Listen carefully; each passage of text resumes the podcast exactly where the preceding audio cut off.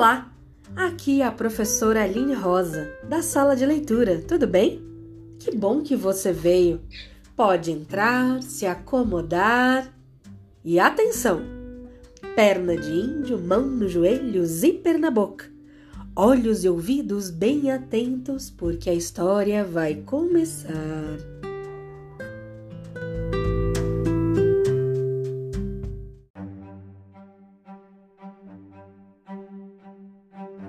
Chapeuzinho Vermelho. Era uma vez uma linda e alegre menina que era amada por todos que a olhassem, mas principalmente por sua avó, e não havia nada que ela tivesse que não desse para a criança. Certa vez, a avó deu um pequeno chapéu de veludo vermelho, o qual ficou tão bem na menina que ela nunca usava nada diferente. Por isso, passou a ser chamada de Chapeuzinho Vermelho. Um dia, sua mãe disse: Venha, Chapeuzinho Vermelho, aqui tem um pedaço de bolo e uma garrafa de vinho. Leve-os para sua avó, pois ela está doente e fraca, e isto irá fazer bem para ela. Vá antes que fique muito quente. Quando estiver indo, caminhe suave e gentilmente não saia do caminho, ou você poderá cair e quebrar a garrafa, e se isso acontecer, sua avó não receberá nada. Quando entrar no quarto dela, não se esqueça de dizer bom dia e não fique espionando por todos os cantos antes de fazer o que pedir. Tomarei muito cuidado, disse Chapeuzinho para sua mãe e estendeu a sua mão para se despedir. A avó vivia no meio da floresta e alguns metros de distância da vila. Assim, Chapeuzinho Vermelho entrou na floresta. Um lobo cruzou com ela. Chapeuzinho Vermelho não sabia que ele era uma criatura malvada e não teve nenhum medo dele. Bom dia, Chapeuzinho Vermelho, disse ele. Agradeço gentilmente, lobo. Para onde vai tão cedo, Chapeuzinho Vermelho? Para casa da minha avó. O que você tem nessa cesta? Bolo e vinho. Ontem foi dia de fornada. Por causa disso, minha avó, pobre e doente, terá algo bom para torná-la mais forte. Onde vive sua avó, Chapeuzinho Vermelho?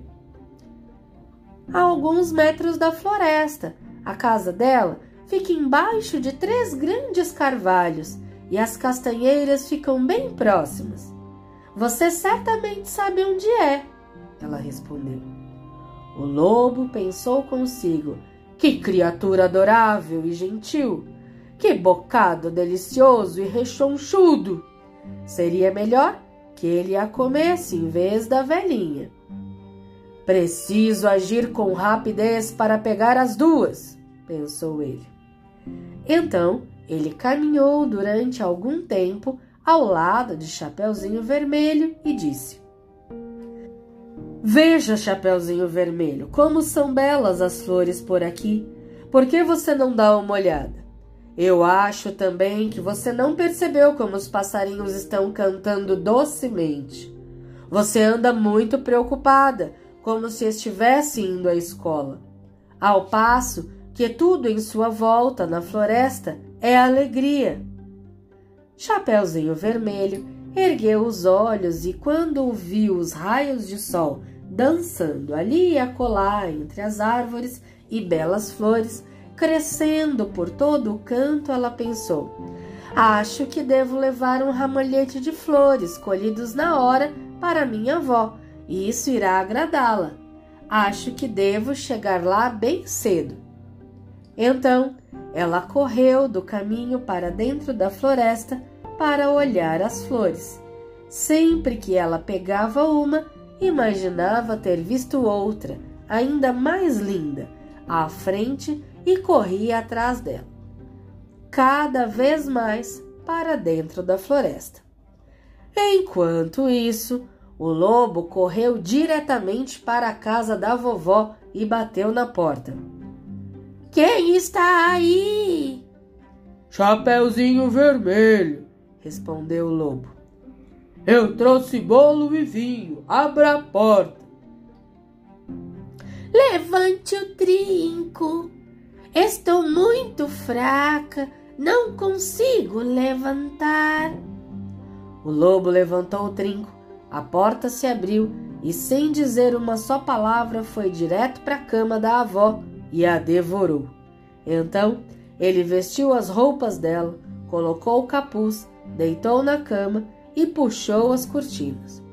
Chapeuzinho, entretanto, estava correndo pegando flores e, quando viu que ela tinha colhido tantas que não conseguia carregar mais, lembrou-se de sua avó e foi direto para a casa dela.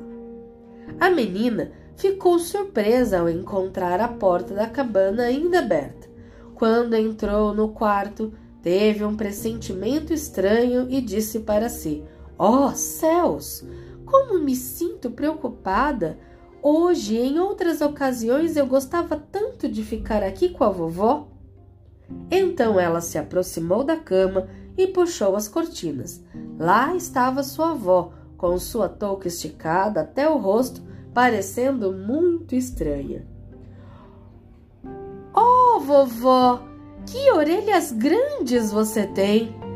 Para ouvir você melhor, minha criança, foi a resposta. Mas, vovó, que olhos grandes você tem, ela disse. Para ver você melhor, minha filhinha. Mas, avózinha, que mãos grandes você tem. Para melhor abraçar você, querida. Oh, mas vozinha, que terrível boca você tem. Para melhor comer você. Mal o lobo disse isso, com um pulo, já estava fora da cama e engoliu a Chapeuzinho Vermelho. Quando o lobo tinha saciado sua fome, deitou-se novamente na cama, adormeceu e começou a roncar muito. O caçador estava passando pela casa naquele momento e pensou consigo: Como a velhinha está roncando? Devo saber se ela precisa de alguma coisa. Então ele entrou no quarto. Quando se aproximou da cama, viu que o lobo estava deitado nela. Eis que te encontro aqui, seu pecador de uma figa. Há muito tempo eu tenho lhe procurado. Quando o caçador estava para atirar no lobo, ele se lembrou de que o lobo pudesse ter devorado a vozinha, mas que ela ainda podia estar salva. Então, ele não atirou, mas pegou um par de tesouras e começou a cortar a barriga do lobo que estava dormindo. Depois de ter feito dois cortes, viu surgir Chapeuzinho Vermelho. Com mais dois cortes, a pequena menina saiu gritando: Ah, como estou assustada! Como é escuro dentro do lobo! Em seguida, a velha vozinha também saiu, porém mal conseguia respirar. Chapeuzinho, porém, trouxe rapidamente duas grandes pedras com os quais ela e o caçador encheram o corpo do lobo. Quando ele acordou, quis fugir correndo, mas as pedras eram tão pesadas que caiu imediatamente e morreu. Os três ficaram contentes: o caçador, porque cumpriu seu papel, a avózinha, que conseguiu comer o que a neta havia trazido, e Chapeuzinho Vermelho, que aprendeu uma grande lição. É um texto adaptado de Chapeuzinho Vermelho, acessado no dia 24 de março de 2020.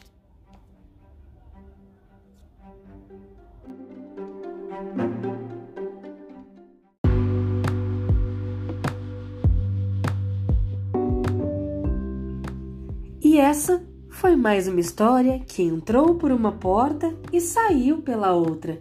E quem quiser, que conte outra.